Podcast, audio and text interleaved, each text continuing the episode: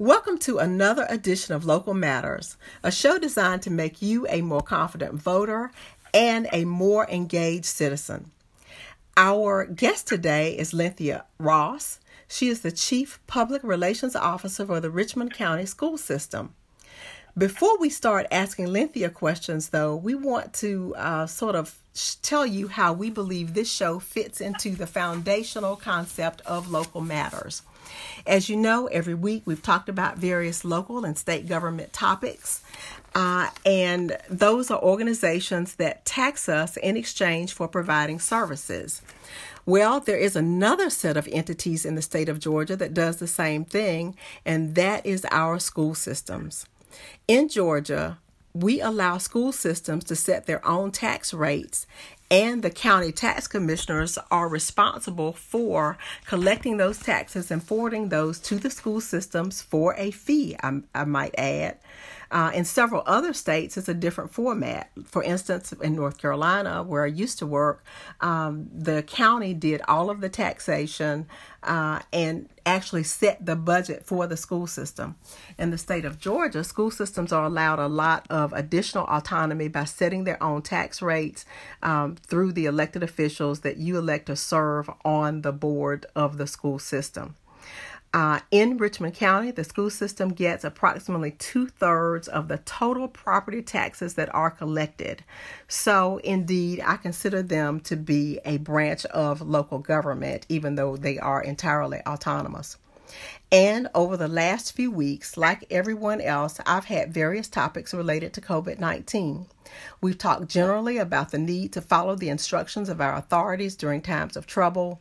We've talked about how Augusta University Health has led the way on the healthcare front and uh, testing and uh, managing the disease here in the CSRA. And last week, we talked about the response of our state government. Today, I'm proud to tell you we're going to talk about our school system. Uh, we have Lynthia Ross, who's Chief Public Relations Officer for Richmond County Schools, with us. Lynthia, thanks so much for joining us. Good morning, Janice. Thank you for having me, and good morning to your audience in Augusta and the CSRA. Great. Thanks for being with us. First off, Lynthia, this is a new job for you. Uh, can you tell us a little bit more about your role and responsibilities with the school system? Absolutely. Uh, as you know, I've, I've been with Richmond County School System for about five or six weeks now. I think, like many many of the, your listeners, the days from, from coronavirus have kind of started running together, but it's definitely been a, an, an interesting and great transition for me. And my primary responsibility is to communicate information to our parents, students, teachers, principals, just really to, to communicate and work with the team that of communications professionals that we have to support the vision of the Richmond County school system, which is to provide an equitable education for all of our students and prepare them for life beyond the classroom. So it's exciting to be part of that work. I myself am a graduate of a Richmond County public school. I graduated from A.R. Johnson High School. I won't tell you what year, but uh, it, it was it was really an exciting opportunity for me. Okay, great. Well, we have that in common. I'm a graduate of A.R. Johnson as well, but it was A.R. Johnson, the middle school, which makes me a little bit older than you. In fact, we were officially a junior high school back then. I think I was in one of the last couple classes while they were still a junior high school before they transitioned into the magnet school concept. So that sounds like you actually at that point were interested in healthcare as a career and, and made a switch. Actually, I was. So it's uh, it was my my my childhood dream to become a cardiologist, and of course, college has a way of helping us realize what we're cut out for and what we're not. So at, at some point, I realized I wasn't so fond of blood, but I was extremely good and interested in writing and talking which I should have known from from my elementary days when my report cards always said Lynthia is extremely loquacious. So it's, it's been a natural a natural fit for me. Communications has really been been a great great opportunity, and I've enjoyed it most most of my all of my career actually. All right, that's great. I'm glad you found something that you love. I mean, that's the um, goal for all of us is to figure out how do we use the talents that God has given us um, to advance uh, ourselves, um, to find the right profession, and to uh, use that in a way that benefits others. So we're glad we're glad that you have found your calling there. Um, yeah, given given given the fact that uh, you are operating within your calling and um, this is an opportunity for, for us to just uh, dialogue a little bit about the changes um, and the impacts of covid-19 on our children and family members. As i've uh, watched the scenes on television and talked to some parents i've checked my facebook page and i see uh, what some of the parents of uh, school age kids are going through right now. I said well this looks like homeschool homeschooling with guidance. And I have always been terrified of homeschooling. I've had a couple friends that said, "Oh yeah, if I had time, I would definitely have homeschooled my kids. You know, if I didn't have to work full time outside of the home, I would have done it." And my response has always been, Absolutely not. There is no way that I would want to do that because I don't consider myself a natural educator. In particular, I might do pretty good with other folks' kids, but I don't think I would do well with my own at all. So I know that this period has to be a little scary, maybe a little intimidating for some of the parents who are having to, to do that right now.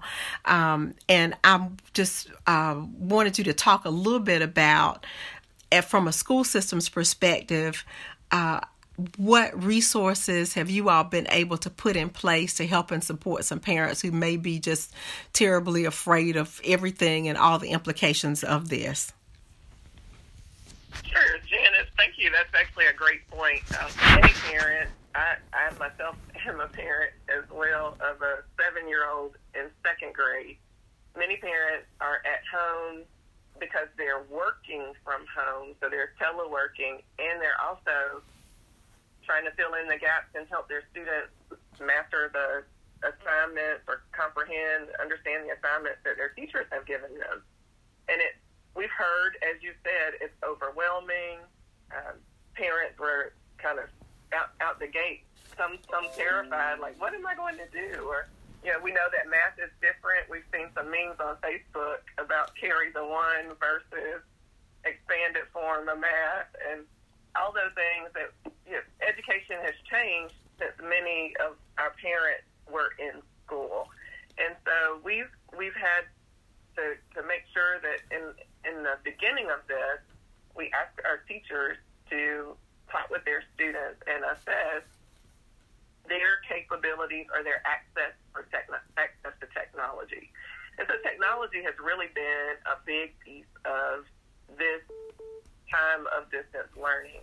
But we also realize that there are gaps in technology. You know, some people consider technology or access to the internet as, oh, I have a cell phone that I can connect to the internet too we saw that with some of our, our high school students uh, when we did a, a distribution of laptops recently, that they were they they thought that they had enough technology because they're used to using their cell phones or their handheld devices.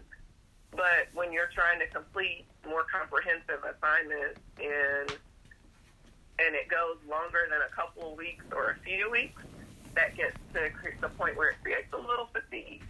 And so we heard that from students. We've heard there's some fatigue from parents who are still trying to juggle and manage their work and their other responsibilities, and then also be engaged in their students' home-based learning.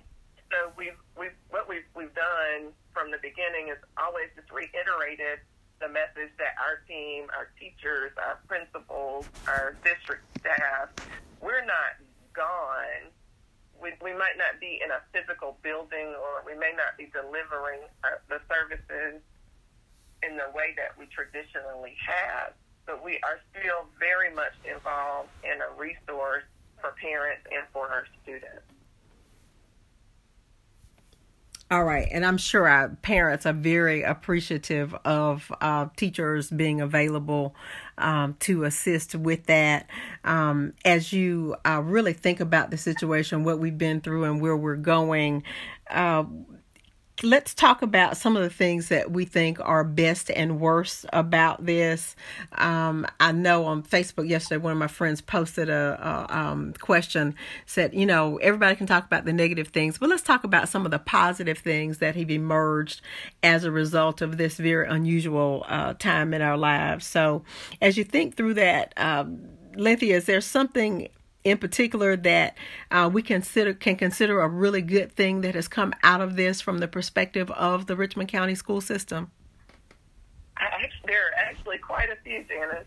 We've had increased parental engagement. So people are spending more time with their families at home, and and and while while we have to acknowledge that that maybe not all homes have the capacity to meet a child's needs be they emotionally or in education or resources, um, by and large, people are investing the gift of time in their in their children, and so that that in itself, I've I've seen as a positive impact, or we, we've seen the positive impact of that. We also know that our staff, like our teachers, are doing some creative things. I've seen Zoom sessions where teachers are spending the time teaching lessons with their students on different levels. I've seen that in middle school and high school. We've seen some elementary school teachers using Google Classroom to deliver content or to kind of help their students manage and navigate this. We've seen teachers making good old fashioned pick up the telephone call and dial their students. We've had principals who've done that and students who, who, who called, called their teachers just to, just to check in and have that, that personal connection.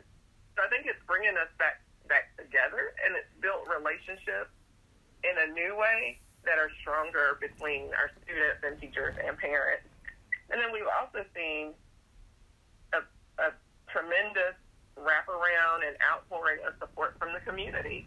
And so during the the initial closures, we started our meal distribution program and the community partners that, that jumped in to say, hey, we want to be there, we want to help, we want to make sure that families who don't have access to transportation to get to a pickup site can still get meals and have food to eat. So we've had a number of community partners jump in and bridge that gap for the community, and they've done it for the long term. So that's been really tremendous. And technology, we've had some partners to offer affordable internet options, some of them even offering a couple or a few months free so that people who, who maybe had a laptop or had a, a mobile device but didn't have internet connectivity could have that so that they'd be able to tap into some of the more robust digital online learning resources. Mm-hmm. So that's been great. And then with the system, if I can if I can keep going and yes, go right ahead. There, um, we've been evaluating. Excuse me. We've been evaluating ways to enhance technology, um, and and actually piloted this school year, the 2019-2020 school year, in a few of our schools, a new learning management system. And what that does is it puts it, it actually creates a digital classroom platform. And so we had plans to roll that out over the next 18 months. But with the closures related to coronavirus, we've been able to accelerate that and introduce it to more teachers, more schools already, and anticipate having that fully rolled out in the fall. And so with that, we're looking at how we can make sure that there's a more universal approach were we to be in this situation again. Um, we know that, that now there are kind of people doing things differently based on what their student feedback was. That's, that's kind of how teachers put together their plan. So with this, we know that we'll have a more consistent approach in the event that this happens, and our teachers will have a platform to to be able to develop their, their learning content and uh, help determine if students are mastering the content kind of, and give them feedback in real time. Okay, all right. You know, those that do sound like very, very significant positive things that have come out of that, especially as you talk about the ability to build and enhance relationships, uh, both inside the home between parent and student, as well as between the principals and teachers and parents and students. So that's great. It seems like it has uh, opened up also opportunities for additional uh, creativity and flexibility. It, it, seems like a time for all of us to sort of think, reflect, and figure out how we can do better next time. Is that how it's feeling to you? Absolutely. It, yeah, I, I love it. I don't like coronavirus, but I, I do. I, I think the mayor said it in his editorial this weekend that new, novel, the newness novel coronavirus is so appropriate because it's new. It's something that we've never experienced before. And I've, you know, I've heard from some parents that in districts that they came from, if they moved here or, or from other states, in some states, students all across the state have a universal technology platform. So for, you know, in maybe, in, it might have been North Carolina or South Carolina, but at every single school, every student gets a laptop assigned to them, and and those there's a, a program that that kind of when they transition or when all the laptops are you know, three years old or five years old, they turn those in and they're replaced. And so I'm not sure if we're there, but I do think that that that kind this novel coronavirus, this new thing, has kind of helped us have those conversations in a meaningful way and look at what will be best practice for our students going forward. That we're talking about technology access and gaps. We know that in our rural areas and in the inner city, there are places that don't have access to internet. There's just it just doesn't exist. We don't have that infrastructure. And you know, while that's not necessarily a you know, the school system wouldn't be responsible for going in and putting in that infrastructure. It does. We do have a responsibility to serve our students no matter where they are. And so we want to make sure that we're, we're leveraging whatever technology resources we have or that we have access to to make sure that our students can have the best outcomes. Okay, very good.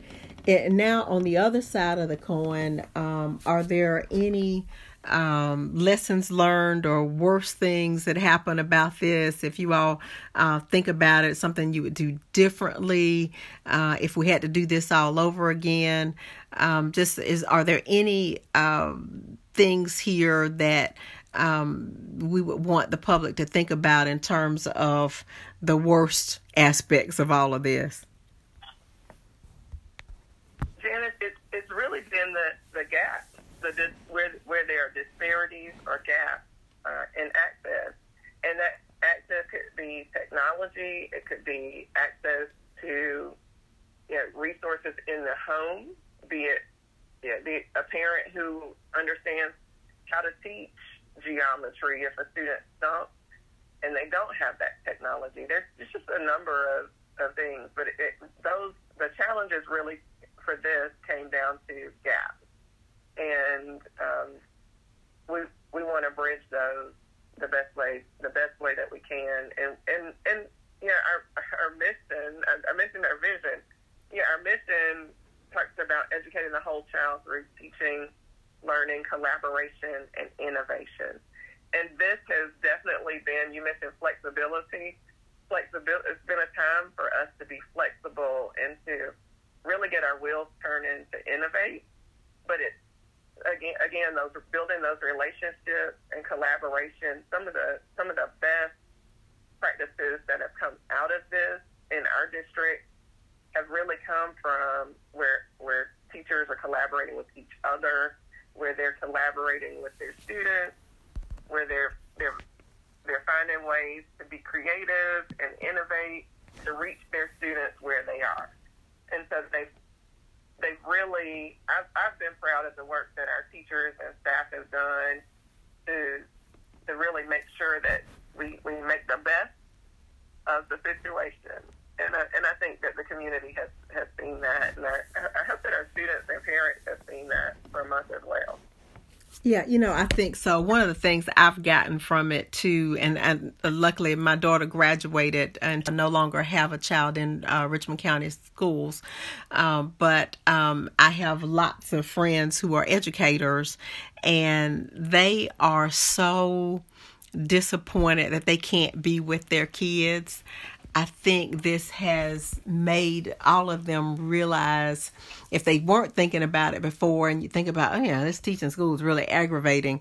On the flip, I think now they realize and have come to understand that uh, as aggravating as things can be, as difficult as things can be, at the heart of it, they just love those children. Uh, they love the opportunity to shape the lives of young people, uh, and they've dedicated their own existence to it. So they really miss the kids, and I think they also will come out of this in addition to the you know flexibility and creativity that you talked about earlier they'll come in refocused and rededicated whenever it is that the school's uh, doors open again. I, I, think our our teachers counselors principals are going to look at it differently uh, as well. Absolutely. Uh, this is one of those life changing life shaping experiences for for all of us. And and the impact will will continue on us to just it's, it's going to make a marked impact on us for years, decades to come, I believe. And I, it, it is a calling for m- most of our educators to, to be able to share with students, to love them, to care about them, nurture them, and, and help them become the citizens that that grow up and live and work and raise their families in our communities as well, in our community as well. So it, it's definitely different. You know, we've got 32,000 students. We've got 56 schools, 4,000 and more than 4,000 employees. And, and each of them touch students in a different way. I remember as a student, you know, the, the custodians at our school and the the ladies that were in the lunchroom, but each of them had an impact on my on my on my journey. And so we we're it's good to be part of a team like that, people who really care about what they do and and really look to make student make our students better and, and, and improve their experience in life. And then make our community better too. The community, their community helpers, community partners. They certainly do, and we and we want to acknowledge our appreciation for uh, all of those uh, professionals who work in the school system, as well as all the other positions. You know, you all have a ton of back office functions. You know, the finance and accounting types, the human resources types, the communications types. So we really want to give a special shout out to all of you who uh, are pulling this together on behalf of the families and students in Richmond County. Um, bef- mentioned. I'm glad you mentioned that, Janice. We actually had to because of coronavirus. We usually have a job fair in the in the in the early spring. So it's actually going on now, but virtually. So I'd like to encourage people who really would want to be part of a team that is preparing our kids for life beyond the classroom to be contributors and, and to be the, the next generation of folks who are leaders in our community. And they can access our virtual job fair at rcboe.org. And there's a banner across the top that says virtual job fair. And you can do, we're doing our entire onboarding process for the fall online. So we're doing digital interviews, digital applications, digital onboarding, and so that was a that was a big change for us. But it's one that we we've had to innovate and really rise to the occasion. So people who want to be part of a good team and be be, be able to invest what they have and their gifts with our, our students, we, we encourage you to take a look and see what opportunities we have available. Okay, great. I know you all are always recruiting school bus drivers. In fact, I passed by a school recently and said, We're looking for drivers. Do you know if there are positions for drivers as well that are part of that virtual job fair? There are positions for drivers as well. Drivers, teachers, office staff, we have bookkeepers, we have custodians, we have food nutrition services staff. I, I dare not try to list all the staff that we have, but um, there's there's there's an opportunity for we're a, we're a hardworking team. We're a dedicated team, and if if you've got those those values and and want to join a team that that really cares about our community, I think you definitely should take a look at Richmond County School System. Okay, great. Thanks for uh, getting that out. Is there any other message you want to share with our listeners before we close out your interview, Lynthia? Really, just thank you again, Janice, for having having me on today and for inviting the school system to share some information with your listeners. Just want to reiterate, what we're actually going to be making some changes. Uh, the the last day for distance learning will be May the eighth and that's something that our your listeners will hear more about in the in the days ahead. And um, beginning on April 15th, which is today, after today, our teachers won't be presenting any new content. So there won't be any new information for parents to help their children learn or review or for our teachers to uh, be teaching our students in that time. So what, what parents and students will see between now and May the 8th is a review of information that we know that they should have mastered or should have a, a pretty good grasp of at this point in the school year. And so we're our teacher, teachers will be kind of in just reiteration or reinforcement mode. Um, no new assignments will go home for grades. So what it'll be is just an opportunity for students to improve on the grades that they have so that they aren't penalized for any absences that really are beyond their control.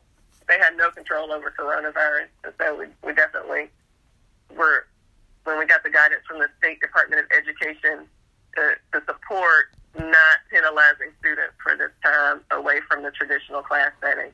We're really glad to implement some changes to our policies to support our students and parents in that. Okay.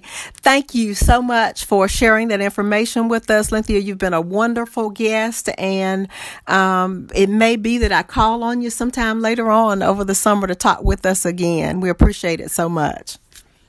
Absolutely. Thank you, Janice. All right. Take care. Well, uh, listeners, I certainly hope you've enjoyed getting that great information from our Richmond County school system. Uh, as usual, I've got a few other topics I want to cover before I close out. Uh, first, relating to the census, I talk about census almost every week, and yes, I'm talking about it again.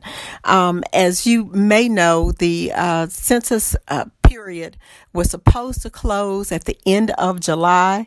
Uh, that deadline has been moved for the self response period. Let's be clear about that. The time for self response has now been moved to August the 14th. We do understand that Congress may consider a further extension of the self response period. Uh, they may uh, consider that sometime soon. The Census Bureau has made a recommendation that the self response period be extended through the end of October. Uh, but as of right now, the end date date is August the 14th, which means that April 1 is Census Day, but that does not mean that that is the last day that you can complete your census form. You just respond as of who was in your household on April 1st. So please, you have, like I said, you have until August the 14th, but um, it's best to do it right now, right away. So please don't hesitate uh, to reach out and uh, contact uh, the census either respond via mail, via telephone, or via internet. Uh, also, uh, the applications for uh, absentee voting have gone out. Uh, please turn those back in. You may have heard that the Georgia Secretary of State has uh, moved Election Day until June 9th. Uh, that is the date for in person voting now, June 9th. As I close, as always, I tell you, go to reach out to me on my website, janiceallenjackson.weebly.com. Uh, to the contact us page, you can suggest any other topics for us. Also, if you're interested in sponsoring the show, please uh, reach out to us there. Uh, we've picked up a new sponsor, which is the Augusta Regional Airport. We're so happy to have them on board uh, as a new sponsor of our program. Always at closeout, I give you one of my favorite Bible verses. For God hath not given us the spirit of fear, but of power and of love and of a sound mind. 2 Timothy 1 7. This show is designed to contribute to each of those, giving you the power that comes with knowledge, demonstrating love for your community, and offering you wisdom for decision making to make sure that you possess a sound mind when it comes to these topics. Tune in again next Wednesday 1:30 p.m. because local matters. Thanks a lot.